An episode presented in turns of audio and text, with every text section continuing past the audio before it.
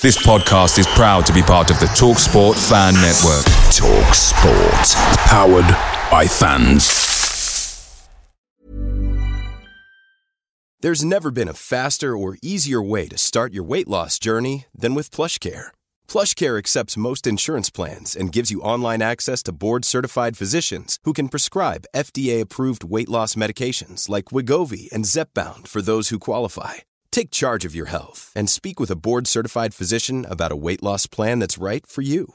Get started today at PlushCare.com/weight loss. That's PlushCare.com/weight loss. PlushCare.com/weight loss. The TalkSport Fan Network is proudly supported by McDelivery, bringing you the food you love. McDelivery brings a top-tier lineup of food right to your door. No matter the result, you'll always be winning with McDelivery.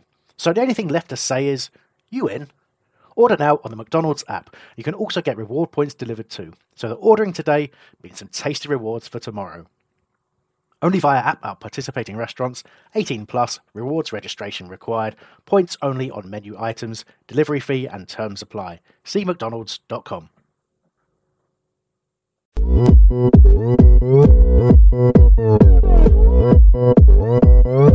Zapata pubes. Zapata pubes. Zapata pubes. Mexican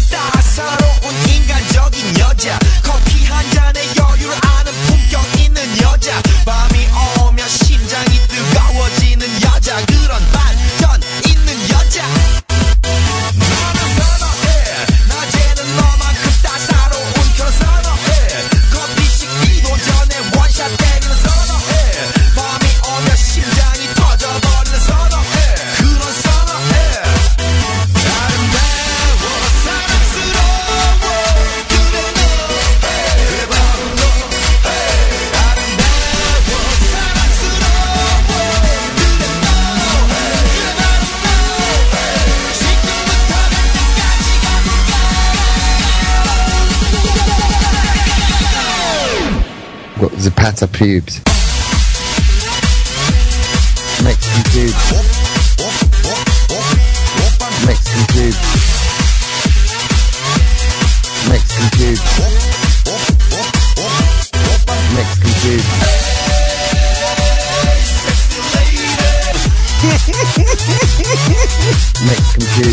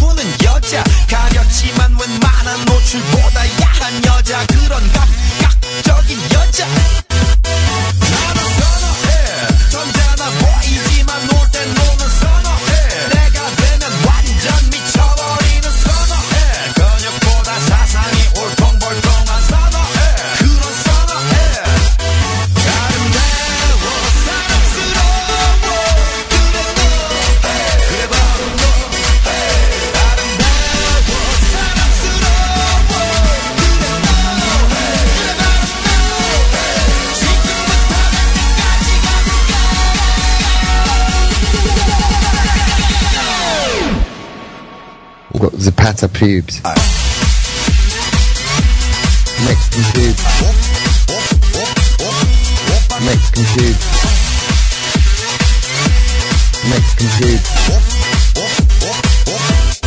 Mexican pubes. Zapata pubes. Mexican pubes.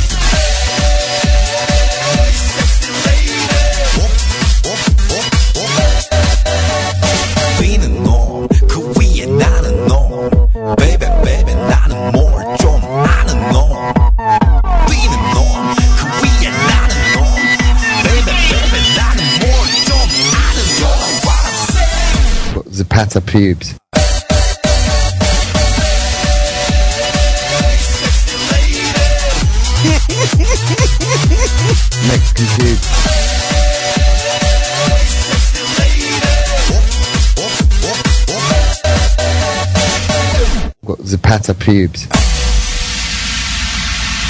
Live commentary. Good game. Switch coming back now. Oh, he's played a loose pass and Sakaja will get there.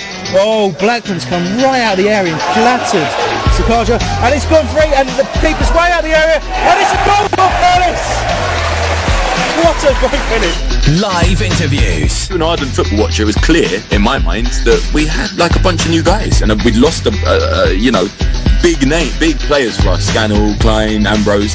We were never going to just come out the block swinging, were we? You know what I mean? Expert analysis. A surprise draw at the end there, Mark.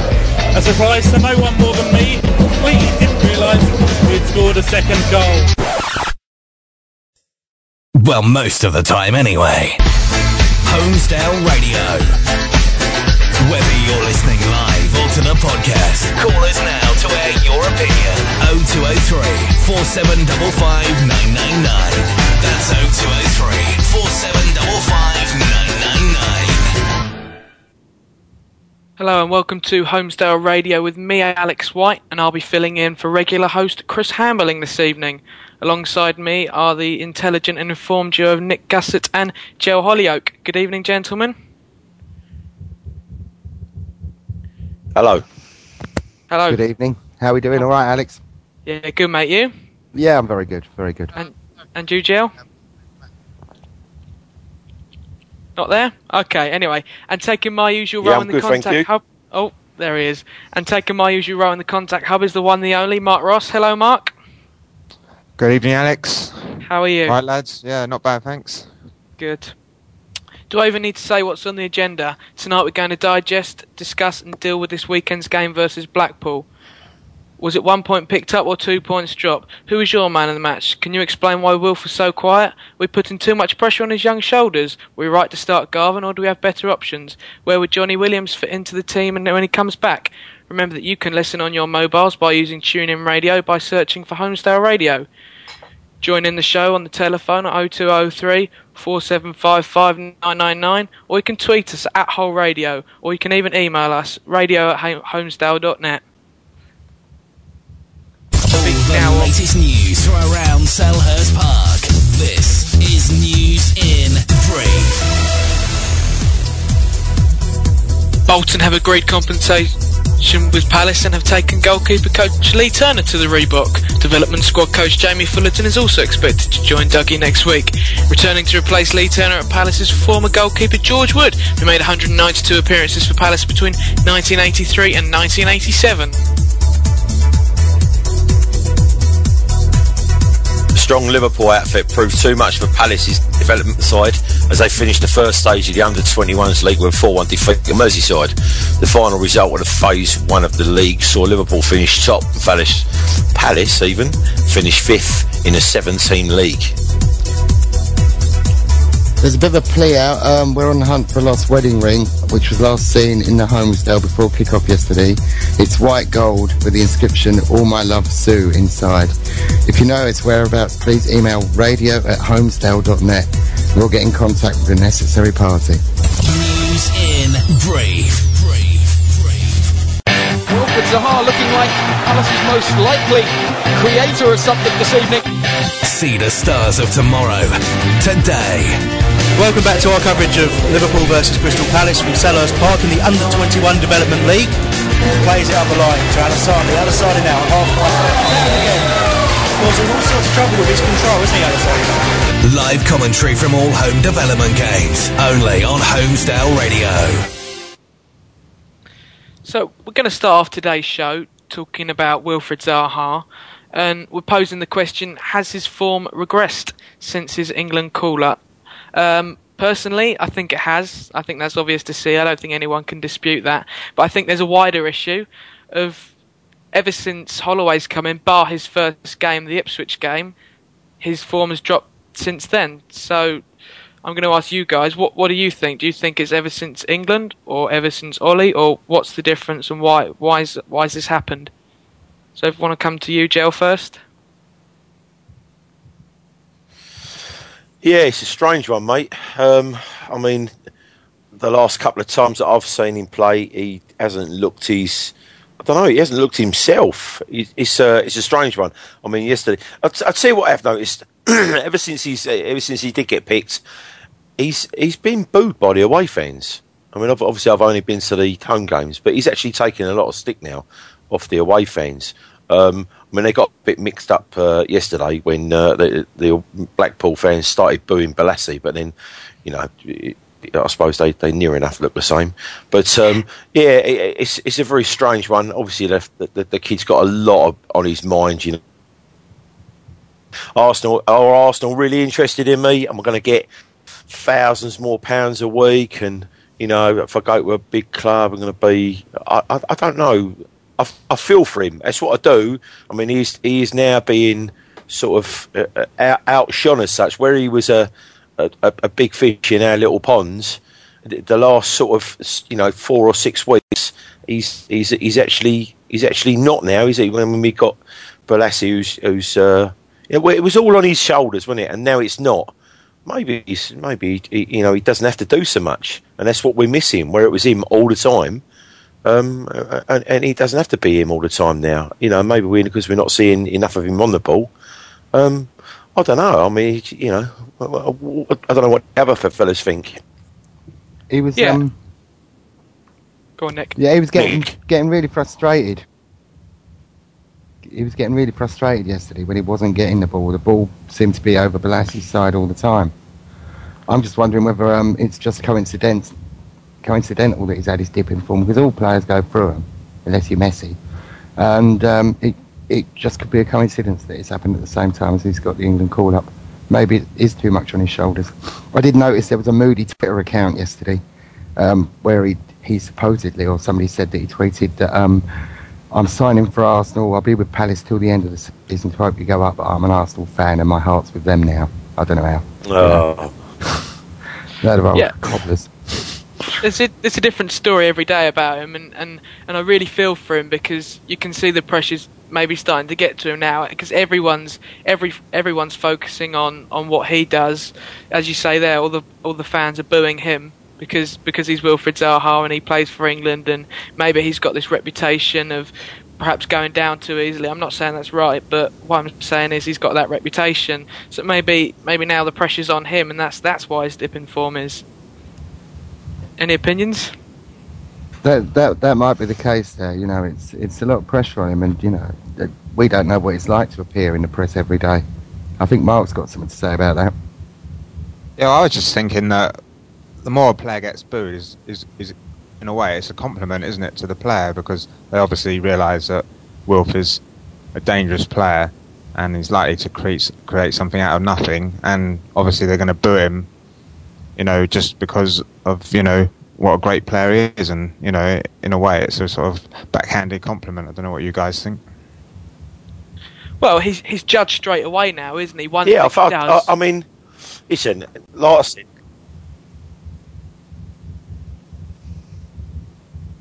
Joe, you still there?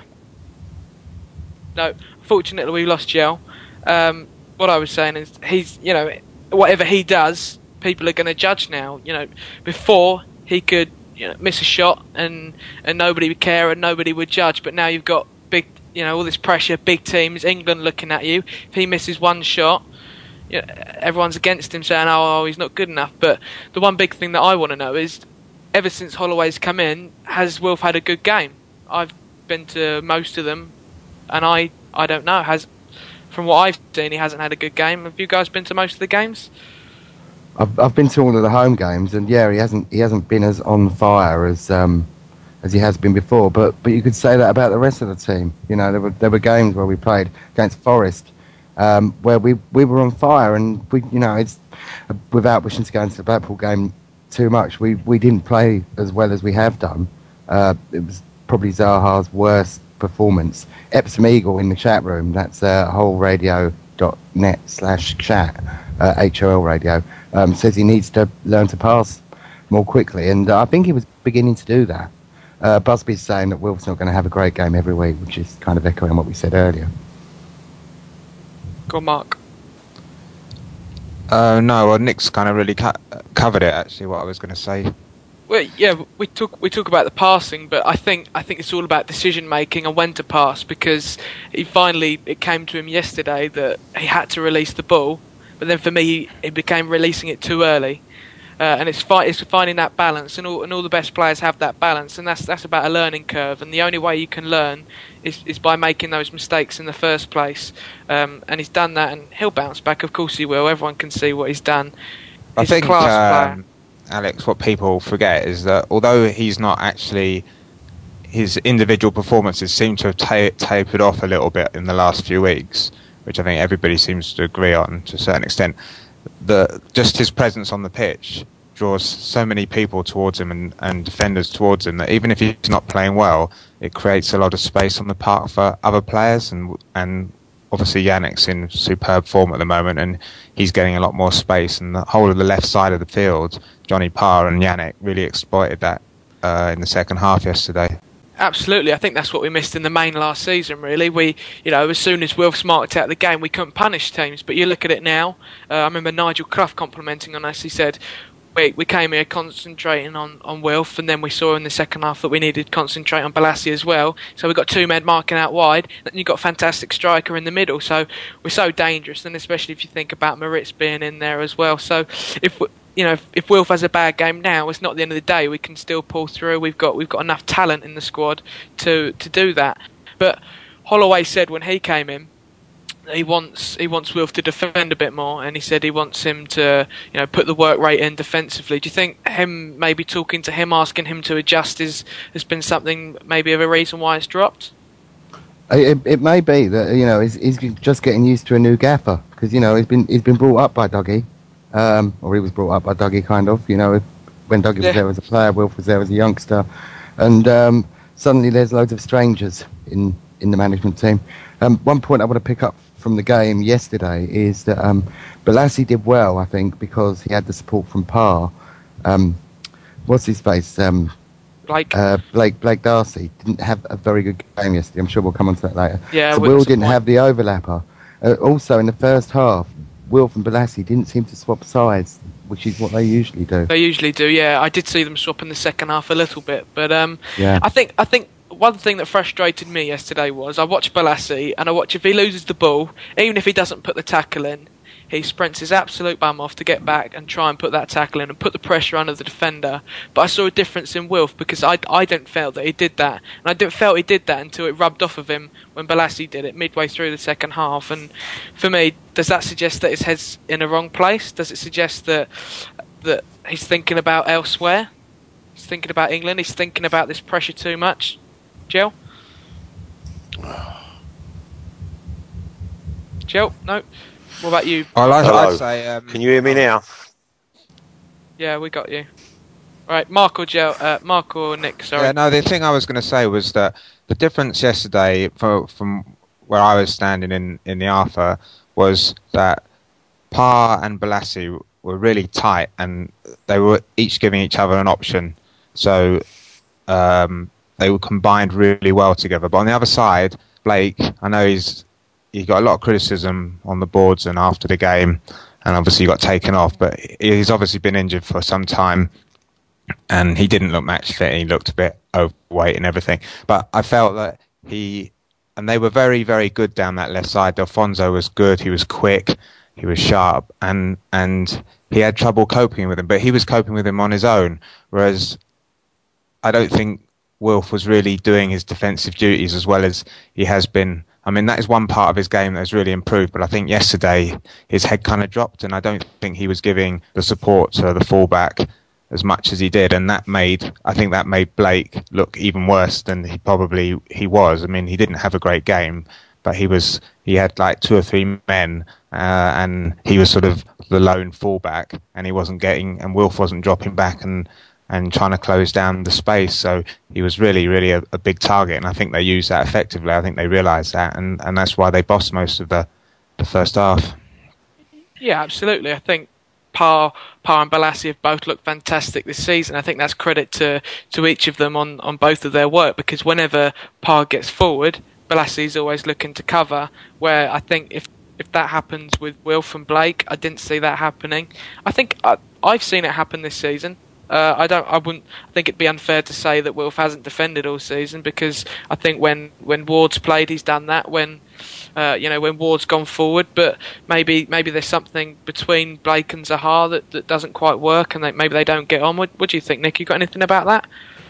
It's really difficult. Blake's been out for a few weeks, and I know we've mentioned about other players need a few games to kind of get going, and he just didn't look. He looked like KG did last season, and I don't think he's not really a fullback though, is he? Ultimately, he's either centre midfield player or he's a centre half by nature. I mean, there were people saying that, you know, Moxie should have started on the left and Parr should have played on the right. But, I mean, Blake's got to get a game at some stage. You know, you've got to put him in at some stage. He's got to get back to match fitness. I mean, people are saying, oh, he shouldn't have been picked in the first place if he's not 100% fit. But how's he going to get fit if he's not given a game, you know? I think we're getting ahead of ourselves a bit now, aren't we? Should we get back to Zaha? We've got a few people tweeted in, haven't we, Mark? Yeah, well, there's been a lot of opinion, obviously, after the game yesterday about Wilf. I'll just give you a few comments, because there was a thread about whether he'd regressed since his England call-up. Michael Townsend, Michael CPFC 11, he said his poor form, so to speak, has made the space for people such as Bolasie to exploit and be just as dangerous as Wilf. It will come. Well, we kind of covered that. Steve Ives too, he said, I don't think he has regressed. It's difficult to play with three men on you. He had more space against the weed due to the sending off, which I think is a fair comment. Sam Ward, CPFC Sam 17, said Zaha is class. Don't think anyone can doubt that, but every player has excellent form over a month or so, and he is still young. It goes on. Chris Allen, Chris of Eagles, Ollie wasn't best pleased when he was asked about that in the post-match conference, saying he's still young and plying his trade. Beckenham Eagle said he doesn't agree at all. He says he's still playing well, just being overshadowed, as Bolasie is playing unbelievably well, especially at home. That's just a few of the comments. We've got one from Leon McKenzie as well. Leon, I know Hambo's done an interview with Leon. That's on the website somewhere. Alex, do you want to read Leon McKenzie's out? Yeah, he went on to say it's been a very overwhelming few weeks for the kid, and he said at the moment he's now trying too hard. He has to get back to basics and focus on Crystal Palace and ignore the hype and enjoy again. And I couldn't agree more really with Leon. I've been banging on about that for the last couple of weeks now. You know, he needs to stay calm, get back to basics, do what he was doing before, and not worry about other things. It's interesting watching Wilf before the game yesterday. He was doing rainbow flicks, and it was just unbelievable what he was doing. You know, and he was calm and relaxed before then. So I don't know, maybe he's feeling it a bit during the game. And you know, three players on him all the time. It's going to get to you. Well, the quality's there, isn't it? There's no denying that. We've all seen what he can do. I think it's just about getting the mindset right now. So before we go on to talk about tomorrow's game, I think we're going to hear from the man himself, Mr. Ian Holloway. I don't need to talk about Wilf. I'd rather talk about Yannick Bolasie. It'd be nice to talk about his form. Wilfried's a young man. He's getting better all the time, I believe, and I'm sick and fed up of everybody talking about as if we're one player team. We got some brilliant players. I think, you know, as I say, Murray. I think Jedinak. He's got booked there. KG. Look at KG. I moved him right back, and it looked like he grew there. It's fantastic. But you know, we're just a very solid group, and the group's got to get stronger. And I've got to try and help to that. And you know what I'm saying, we won't get weaker. The board won't let us get weaker. I'm not going to get weaker. We're going to get stronger. And let's talk about the rest of the players. I don't need to build somebody up to be some sort of unbelievable world-beating superstar when he's a young man plying his trade. He does some wonderful things. Let's look at the other aspects of the team as well. And you've got every right to ask me questions like that. But England, how his life's changed since then, how all sorts of people want a piece of him and are telling him they're going to get him this, get him that, going to tell his brother, I can get you this and I can... Nobody can get him anything apart from Wilfried himself. Nobody can write an article that says Wilfried will go to Arsenal or whoever else and be right, because nobody knows. He's a Palace player. So let's just do it a favour. Let's put it in a bottom drawer. Shut up. Absolute no-nonsense. Stop talking about some young fella. Let him get on with the rest of his life. And I'm sure he'll be good. I know I can make him better, and that's all I want to do. But the more we mention one player, the worse it gets. So as far as I'm concerned, let's just shove it in a drawer, forget about it, get on with the rest of them. Yannick was fantastic today. He deserved a goal off of that move, and we'd have been seeing that over and over again on Soccer AM, wouldn't we, with the skill, and God knows what he does and how he does it. But let's give him some plaudits as well, shall we? That was Ian Holloway there. So we'll just do a quick match summary. We're very slow at the blocks, we can't deny that. The first half was arguably the most frustrating all season. We couldn't string two passes together, and they played a very high line and inflicted the perfect game plan. So Blackpool took the lead in the 37th minute through Aston Villa loanee Nathan Delfouneso. Then on to the second half, Holloway obviously gave him a big team talk as Palace came out firing. Garvin equalised with a fine header. Yes, I repeat, Garvin scored a header. And then in the 64th minute, Murray put Palace in the lead with an excellently placed header supplied by a Garvin cross. Then in the 89th minute of the game, Wigan loanee Nouha Dicko struck home from 6 yards after Johnny Parr failed to clear the ball. What did you think of the game, Nick? Was it that frustrating? Was it 2 points dropped, one picked up? I think if we can play poorly and pick up a point, then we're promotion material. That's the bottom line. Last season, we'd have lost that game by 2 or 3. The fact is that we were very poor in the first half, and I'm surprised it was only 1-0. I'm not sure whether it was us being poor or Blackpool being very, very good. The second half, we were a lot better, and actually once we went 2-1 up, I thought we were going to win it. We just needed that extra goal. That third goal would have done it for us. What was interesting was Dicko who scored the equaliser. Yeah. Bit of a mad celebration there. Yeah, it was slightly odd. What about you, Mark? I'm sure you made the game. What do you think? Which aspect of it? Well, what was it? Do you find it frustrating? Do you think? Well, I mean, dropped? Yeah, I mean, there was a lot of. It seemed like after the game there was a lot of downbeat sort of people, sort of who disappointed. I mean, we've been used to so much success this season. We've been sport rotten. And Blackpool were a well-organised, good, well-disciplined side, and they're going to be there or thereabouts, I think, come the end of the season. And they had a good game plan, and they stuck to it, and they basically played us off the park for the first 35, 40 minutes. And although we came back into it second half, 2-1 up, it's always disappointing to lose with a late goal, and quite often we score late goals ourselves. So, you know, but if we had been 2-1 up and scored the goal and made it 2-2, everyone would have been happy. But it's the same result at the end of the day. Both teams get a point. But because they score late, as opposed to us scoring late, everyone's sort of like, you know, sort of feeling a bit down and disappointed about it. It's understandable. But, I mean, you can't play brilliant football every week, and everybody can't have a great game every week. And that was probably the worst 45 minutes, that first half, this season, or since August anyway. And I just think, you know, you've got to put it all in perspective. And there was other teams up the top who, you know, struggled and only got draws yesterday that should probably have done better.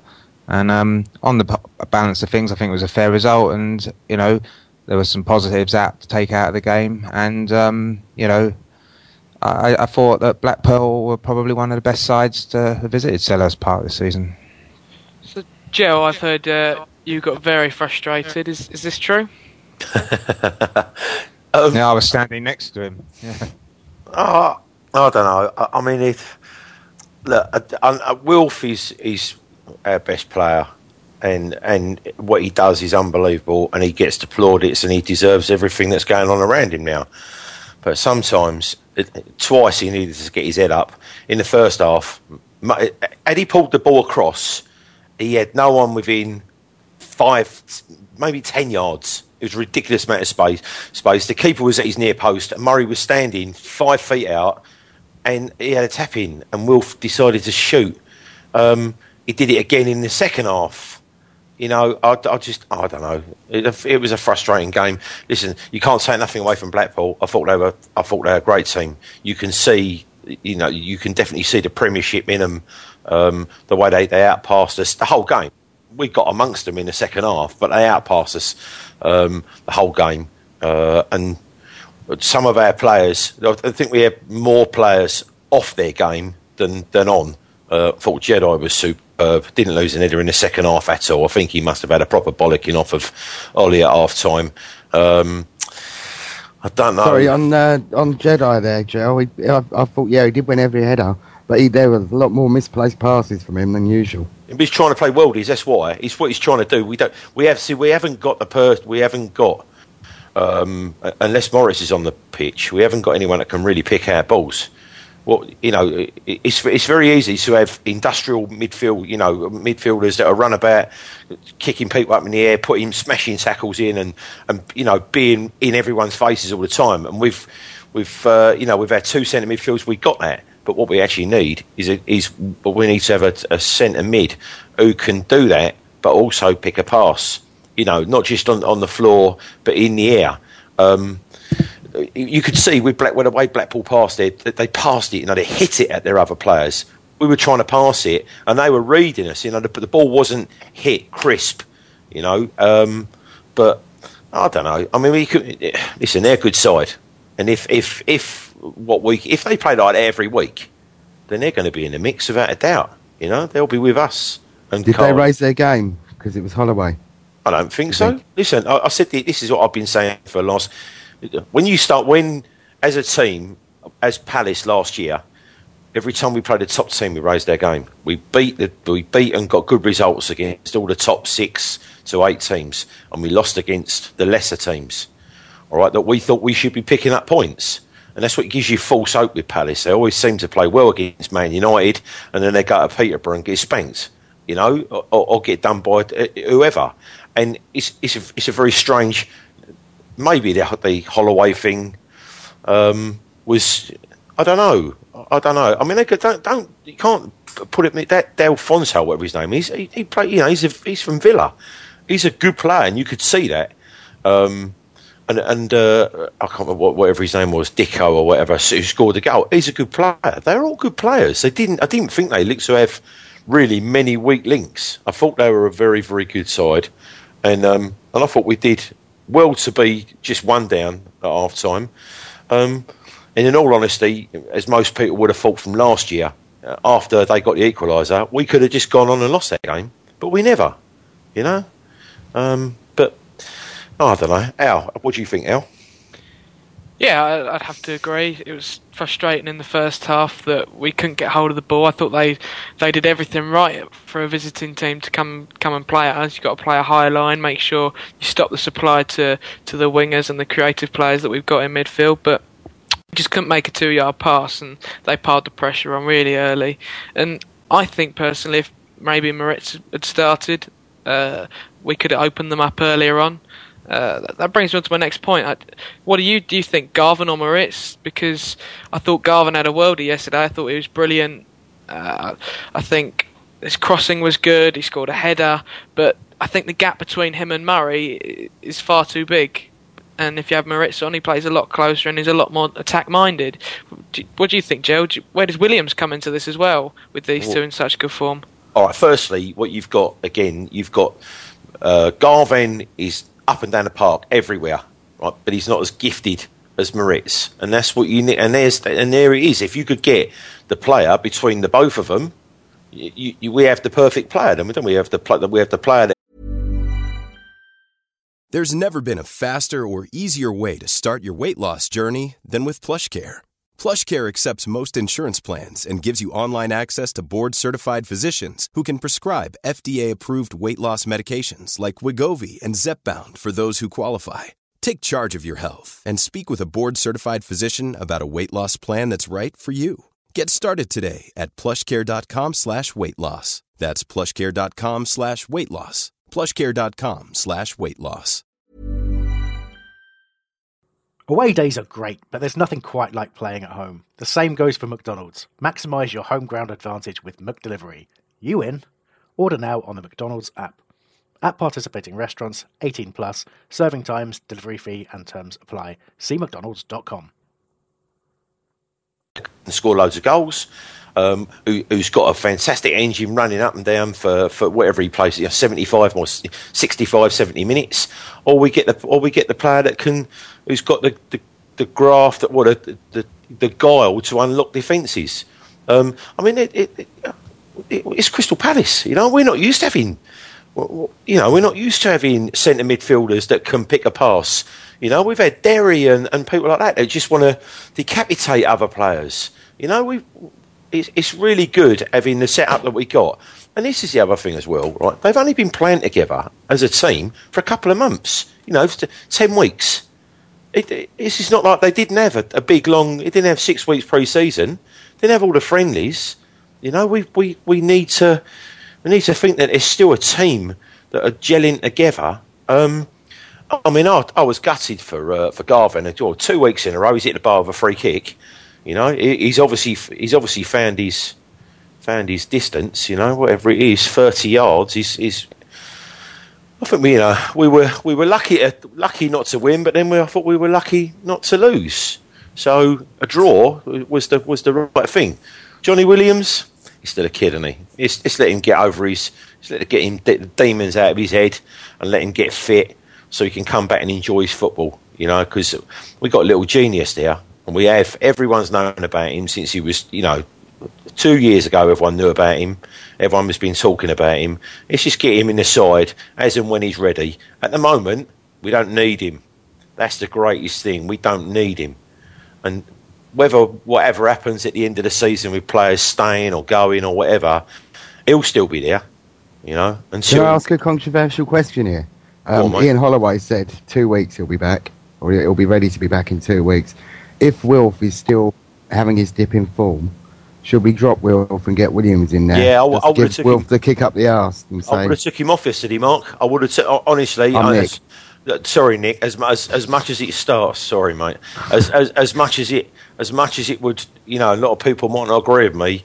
I didn't think he had his best game for Palace yesterday. I thought it was probably his worst game this season, in fact.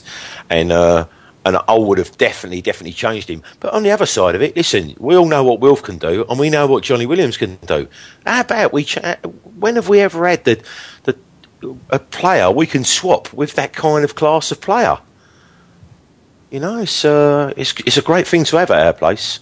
In the chat room, just talking about Garvin, their Palace Guard. Oh, it's wholeradio.net/chat if you want to join us in there.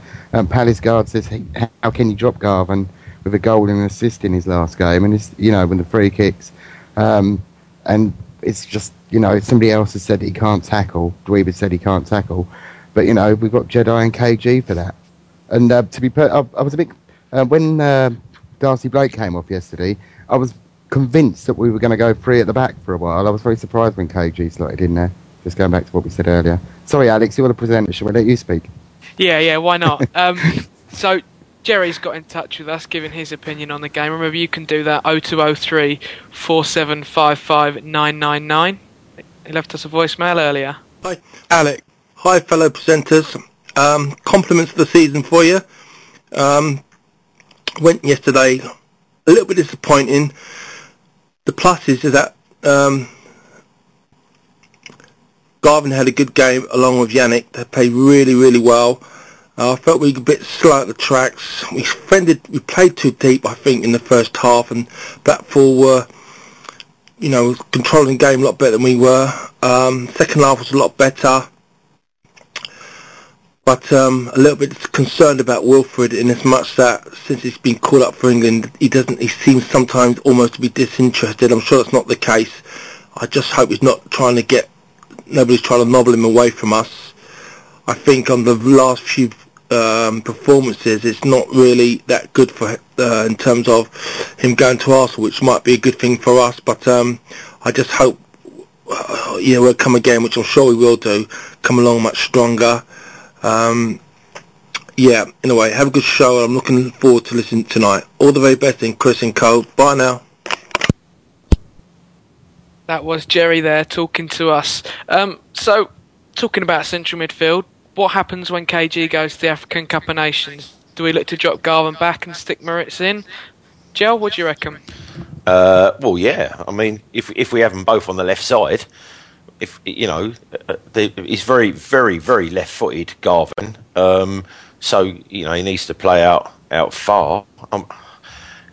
I don't know. I mean, what about O'Keefe in this as well? Well, I thought towards the end of the season, O'Keefe was our best player last year. Well, exactly, and the thing is as well, if we have a cup run, you'll see him, and I think it's a little bit unfair just to use him as a secondary, you know, as a secondary player.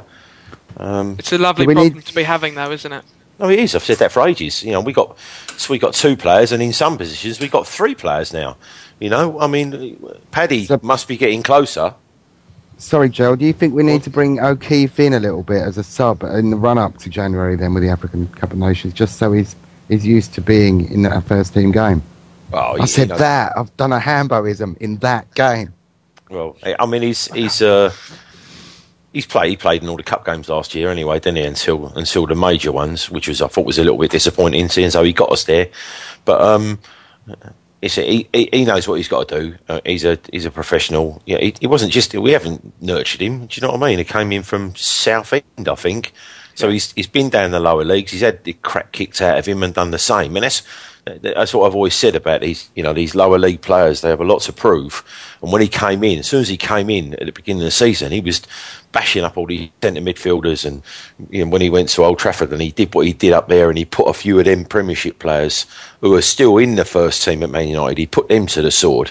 He's a good player. I mean, again, what a great thing to have when he's sitting there in a.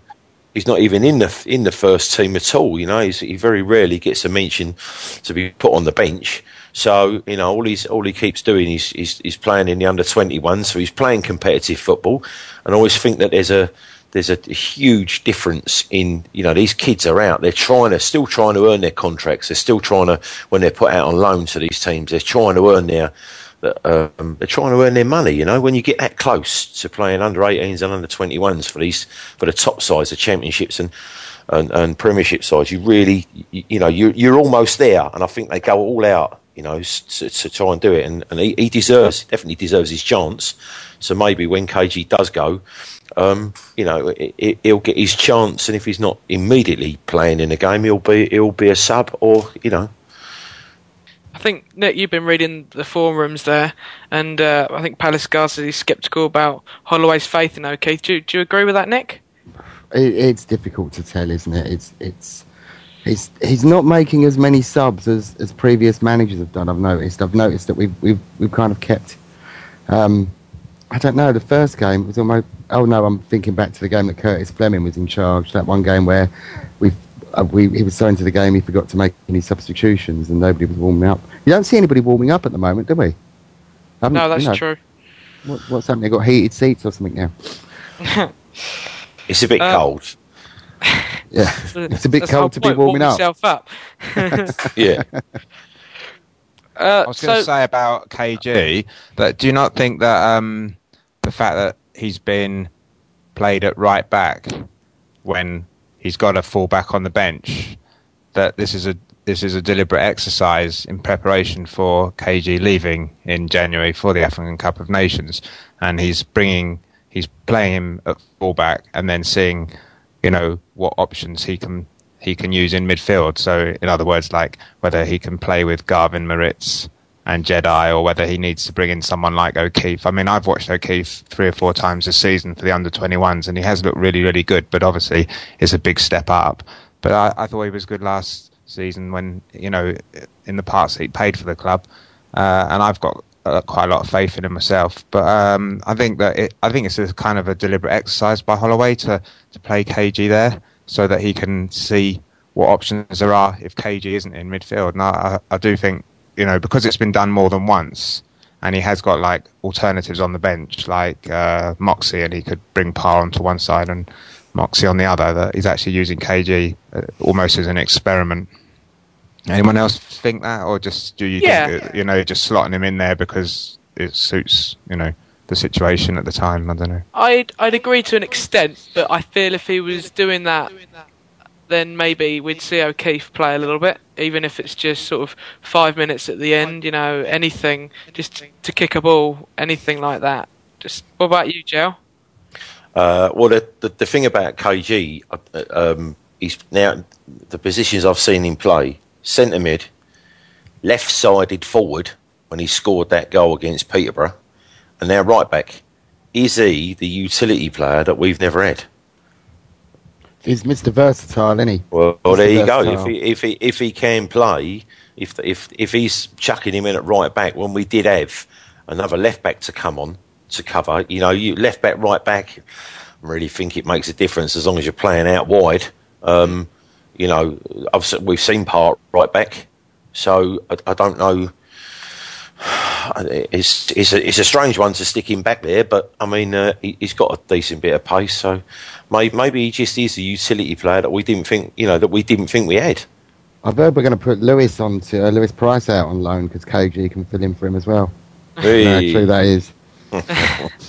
So we're talking about KG slotting at right back. Obviously, yesterday at right back we had Darcy Blake, who didn't have his best game. Let's put it that way.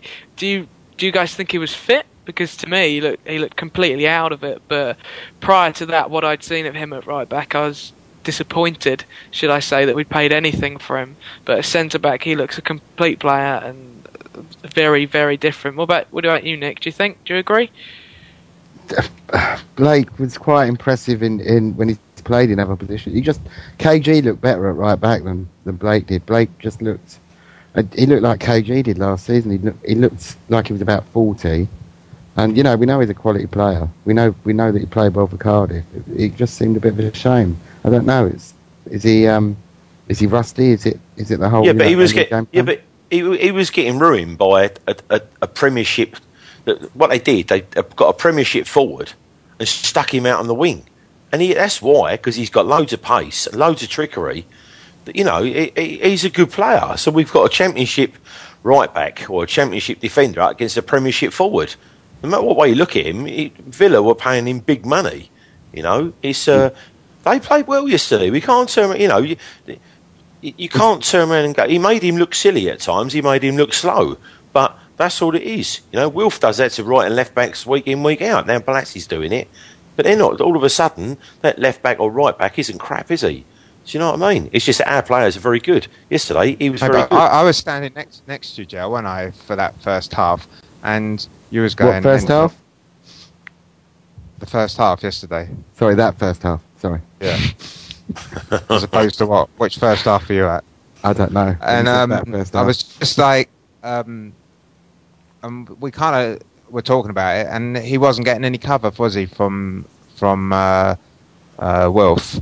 Wilf wasn't really doing his tracking back. And as you say, and we mentioned earlier, that he's a proven player, and he's a good player, Delfouneso. I mean, he's quick, he's pacey, he's strong, and he was totally exposed, Darcy Blake, and it made him look even worse than he probably was, you know? I mean, if you're going to come in for your first game in X number of weeks, you think that you get a bit of backup and a bit of cover, but...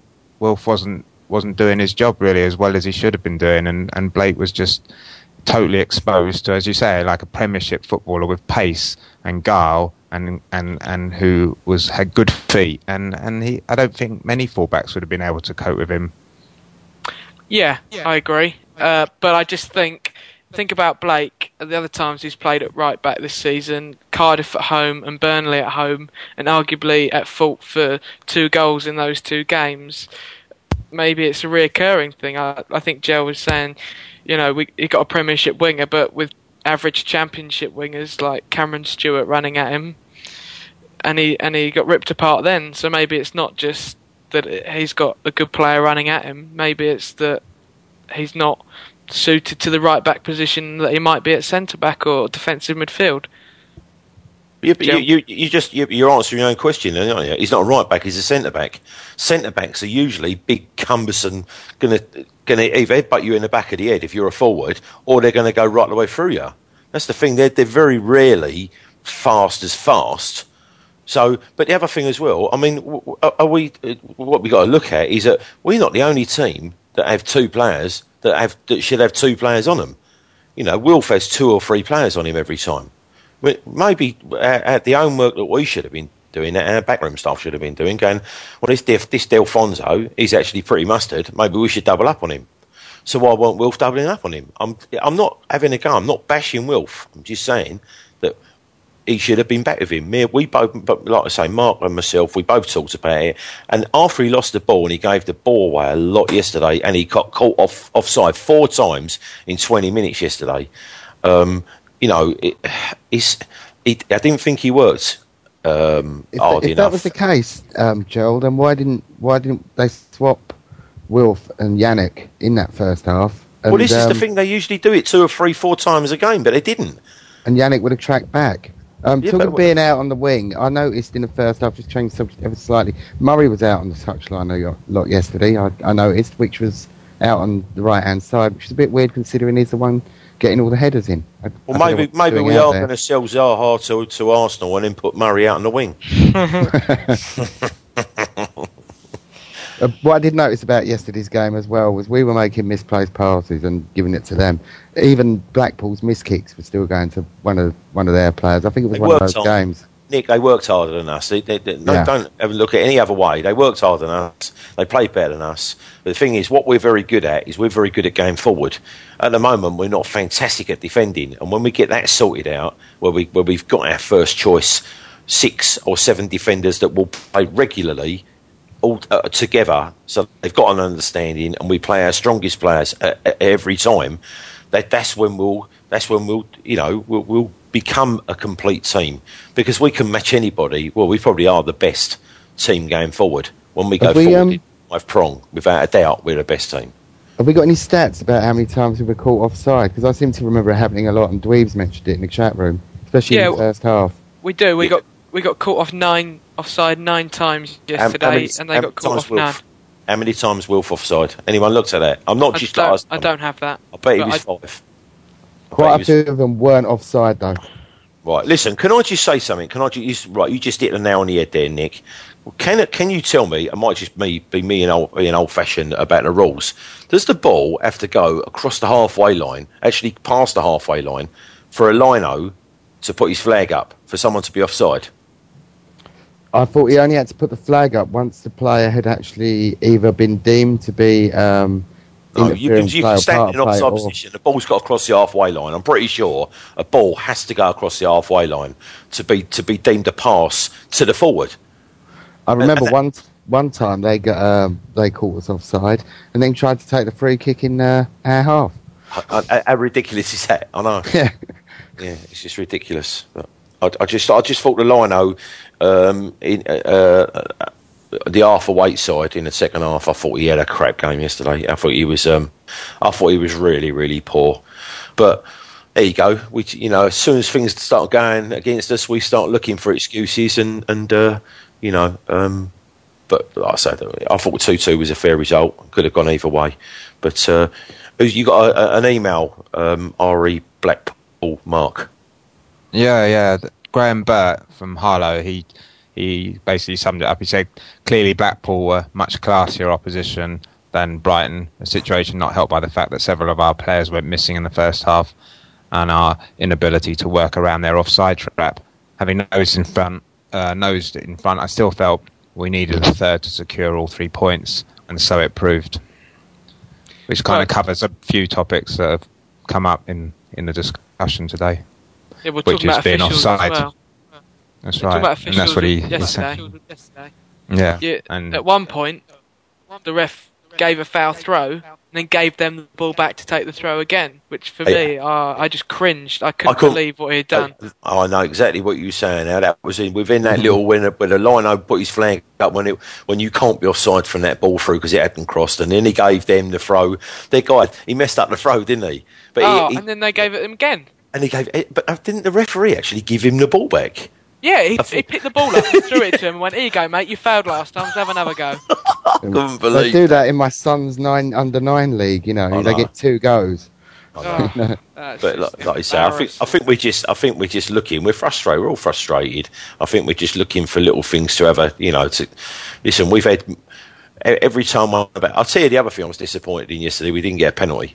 I mean, where was that? We must have someone who can go in the area and fling themselves on the floor. No one did it yesterday. Yeah, no one did it. I know. I mean, even Wilf didn't go down in the penalty area yesterday. I was very disappointed in him. Wasn't there one moment No, that was outside the area where their left back literally hoofed him up in the air. But I was just gutted because Brighton can't write anything about him this week. So I think the good thing for us is that we're actually frustrated with the 2-2 draw against Blackpool. Yeah. Come on, there. Look at those players. They're good players. You know, they're Premiership players 2 years ago. At the start of this season, you said to me 2-2 at Blackpool at home. I would have said, look, we scored 2 goals. I'll bite your hands off. It's a fair result. It is a fair result, and if you sit back and look at it, 3/4 of that team is the Premiership side that came down. So you know they were good enough to get a fair decent amount of results in the Premiership with that team, and you know I mean that as much as I don't like his old man Ince, I thought he just looked like he's dangerous. Any time he got on his left foot, I honestly thought that he could have unlocked us. As he gets older, he is going to be awesome. You know, I mean, the only saving grace is that if we don't go up this year and Blackpool don't go up, then we won't have to put up with him next year because he'll be playing with Man United or Liverpool without a doubt. I thought he looked very classy. I was underwhelmed by him, Gil. Nah. Completely underwhelmed. I was only worried when Phillips came on, actually, with a few minutes ago, and they scored pretty much straight after he came on. He had nothing to do with it, but that was the biggest worry for me, was Phillips coming on. To be fair to Ince, he did one thing all game, and that was an assist, so...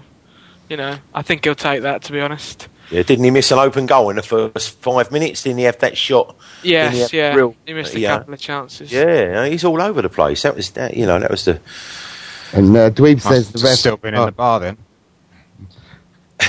Sorry, the ref was very card-happy as well, Dweeb said. I agree with him there. Oh, there was one point where he booked KG for tripping someone over, but at the same time... no, for Jedinak tripping someone over, but... 2 minutes later, earlier, some guy had absolutely lunged in on a 2-foot tackle. There's no consistency. How can they both be yellow cards if one's a horrific challenge and the other's a cynical foul? Makes no sense to me. We must have... Go on, sorry. I was just going to get some forward reviews from Mark. You got any for us, Mark? Yesterday, yeah. From Blackpool, yeah. Yeah, somewhere here, yeah. Basically... That's one word. There was, well, we've got a few. Leon McLeod, Leon MC 188. Late goals aren't nice. Patrick O'Connor, Patrick Eagles, another point towards promotion. So on a positive note, Damien of Riff, game of two halves, and the amazing Steve Mann at Steve Mann 013. No, yes, yes, no. So I presume that's the way the goals went in. And then poor first half performance, George Webber, GWeb 397. So mixture of things really. There's, yeah, Patrick O'Connor has done a good 20-word review there. I think that's been pretty. Yeah, well, box, so I didn't read that because it wasn't. Who's responsible for that?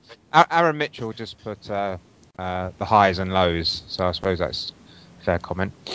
Oh, very fact of the matter is, lads, we're sitting pretty in second place. There's a little bit of a gap between Cardiff and us, for sure, but we'll close that on Boxing Day. And there's a bit of a gap between us and third. And I can't believe I'm sitting here frustrated, to be honest. Yeah, I know. That's testament to us, isn't it? See, where there is a gap, where there is an even bigger gap, there's an even bigger gap between us and Brighton, us and Charlton, us and Millwall. and we'd have all took that at the beginning of the season. And don't say, even if we were fifth, there ain't no one here that's going to turn around and say, no, I wouldn't have took that. We'd have all took that. Even if we were 10th and Brighton were 15th. We would have took 7 points out of 9 from those 3 teams at the start of the season. Absolutely. Telling you now. So we need... Exactly. We need to put things into perspective here where we gutted, scored 2 goals, and we've got a draw against, you know, the best team that I've seen at Selhurst this year by an absolute mile. Mm. I disagree. I think Forest were better. I thought we played all over Forest. I thought we absolutely embarrassed them, to be honest. So did I. That first 45 minutes was the best 45 minutes I'd seen in 5 years at Palace. I couldn't believe we drew that game. No. Sorry, mate. I didn't mean Forest. I meant somebody else. That was the best we played. Yeah, that's... Stand corrected. Anyway, next week, we've got Birmingham away. Who's going? Anyone? Oh, I can't afford it. Not unless your rich dad's going to pay for me, Alex. Oh, yeah, that'd be nice. And what about you, Nick? You going? No, I only do the home games, mate. I do one away game a year, perhaps. He's a poor teacher. What about you, Mark? Poor teacher. I've got a Christmas family bash, and it ain't worth my it ain't worth taking the time off for the grief for the next year. I'll go to Forest away after Christmas, but I can't go next week. All right, Epsom Eagles going to Brum. It's just me going to Birmingham then. Yeah, you'll be doing the show on your own because there won't be anyone with any comments. We'll I can pretend. Hambo might be back. Will Hambo be back next week? Who knows? No, he's not. Who can tell? Right, Birmingham. They're currently 19th, underperforming big time. Marlon King with 12 goals this season. We actually got linked with him the other day. I hope that doesn't happen. Oh, I hope not. And their last 5 results have been only 1 win, and that came against Middlesbrough, surprisingly enough. And they lost to Hull, who are a very good side. They lost to Derby, who I don't think many people rate. Lost to Wolves, and they drew with Blackpool, which was a good result for them. What are your predictions, guys? What do you think we need to do to come out on top on this game? Joe? Well, just play as we're playing. Yeah, we're playing all right at the moment. We're playing all right-ish. I can't think we're going to be playing any worse than the first 45 yesterday. And I think we'll win 2-1. Goal scorers? I'm going to go Wilf, because I think Wilf will score sooner or later. Wilf and Murray. Yeah, you can never write Murray off, can you? What about you, Nick? What do you reckon? I think it'll be a 3-1 to Palace. I think the scorers for Palace will be Garvin again, Maritz, and an Ambrose own goal. That's if he can play, because he can't even get in their team, can he? No. Embarrassing himself down there. What do you think will be key to winning, though? Do you think Jednak and KG? Keeping a lid on Marlon King. I mean, the next top scorer for them, I can't remember who it is he's on 4, so he's way and above. He's scored 12. In the league and 1 in the cup. Yeah, he needs to be kicked. That's all he needs to do, because he's got a real bad attitude. I think you keep kicking him, I think he'll go. Can I just ask a quick question? Can any player from any league win a Golden Boot? Well, you have your separate Golden Boots for each league, but I think that there must be an overall one that Messi's going to win, I'd presume. Is he going to win? How many has he scored? Has he scored more than Murray? Yes, I believe that. He scored about 84. 84 this year. And I was being facetious, by the way. Can never tell with you, Joe. That's the problem. What about you, Mark? What do you reckon? What's the key? Do you think if Jedinak and KG turn up, then they can give Marlon King a good kick in, and Rambo and Delaney can do the same? Yeah, I think I don't. I see. I saw Birmingham. Well, Birmingham on the box on Friday night. They managed to get a free. Not this Friday. Last Friday. Yeah, and I watched them down a pub for a change, and they were woeful. And I know they did win in the end, but they were absolutely awful. And I think the key to that game. It'd be nice if Joel Ward would be back for that game, but I don't know if he will, because I heard that he's quite ill. But anyway. The flanks, I think that we will, like in a lot of games this season, but I think watching the game on Friday, their fullbacks look really poor, and I think, really poor in terms of they would get absolutely destroyed by Wilf and by Yannick. So I think, really, if we can get the ball to Murray in the 6-yard box nice and early, I think we can comfortably win that game. And as you've already said, it's just a case of the back four keeping King quiet, because I don't see a lot of other players on that park who are going to score any goals for them, and they didn't seem very creative. So I think for a team so highly rated in terms of potential, they're having a mare, but then they'll probably have their best game of the season against us next week. It's the way it goes. That would surprise no one. But they're also on Sky on Saturday when they lost to Wolves, and that was one of the worst performances I think I've actually ever seen, to be honest, because I think if you look at... I agree with their 2 fullbacks. They got Paul Robinson on the left flank, who was famously at Bolton last season, very experienced, and I'm sure he's going to put a few challenges in on Wilf, but Wilf will do him all night. And Paul Caddis, their right back they signed from Swindon in the summer... you know, he had half decent season in League One, but it's a big step up playing the best player in the league, isn't it? So I think we have a few predictions. Yeah. You got any predictions for us, Mark, from the listeners? Or do we we had a few. George Webber, GWeb397, he's gone for 3-2 defeat. Patrick O'Connor, Patrick Eagles, Palace to win 4-1. And then a few optimistic people, Daniel Creole, Palace to win 7-1. And Mile Jedinak, not the Mile Jedinak, but at Jedigator 15, he's gone for a 10-0 win for Palace.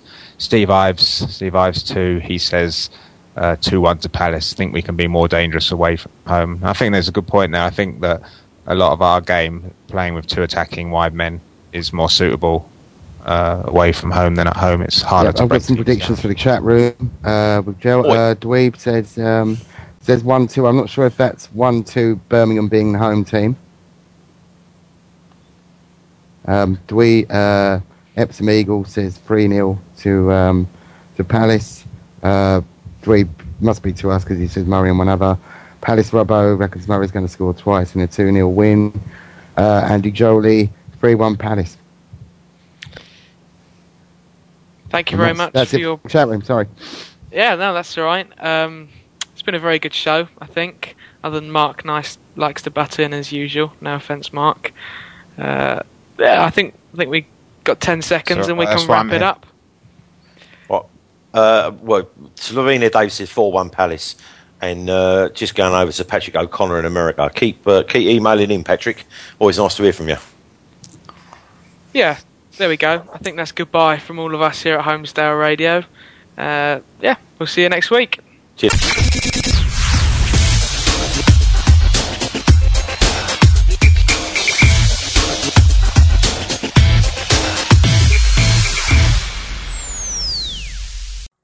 It's the 90th minute. All your mates around. You've got your McNugget share boxes ready to go. Your mate's already got booked for double dipping and you steal the last nugget, snatching all 3 points. Perfect. Order McDelivery now on the McDonald's app. You in? At participating restaurants, 18 plus, serving times, delivery fee and terms apply. See mcdonalds.com.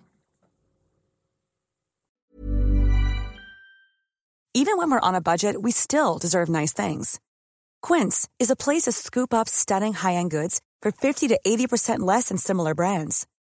They have buttery soft cashmere sweaters starting at $50, luxurious Italian leather bags, and so much more. Plus, Quince only works with factories that use safe, ethical, and responsible manufacturing. Get the high-end goods you'll love without the high price tag with Quince. Go to quince.com/style for free shipping and 365-day returns. This podcast is proud to be part of the TalkSport Fan Network. TalkSport. Powered by fans.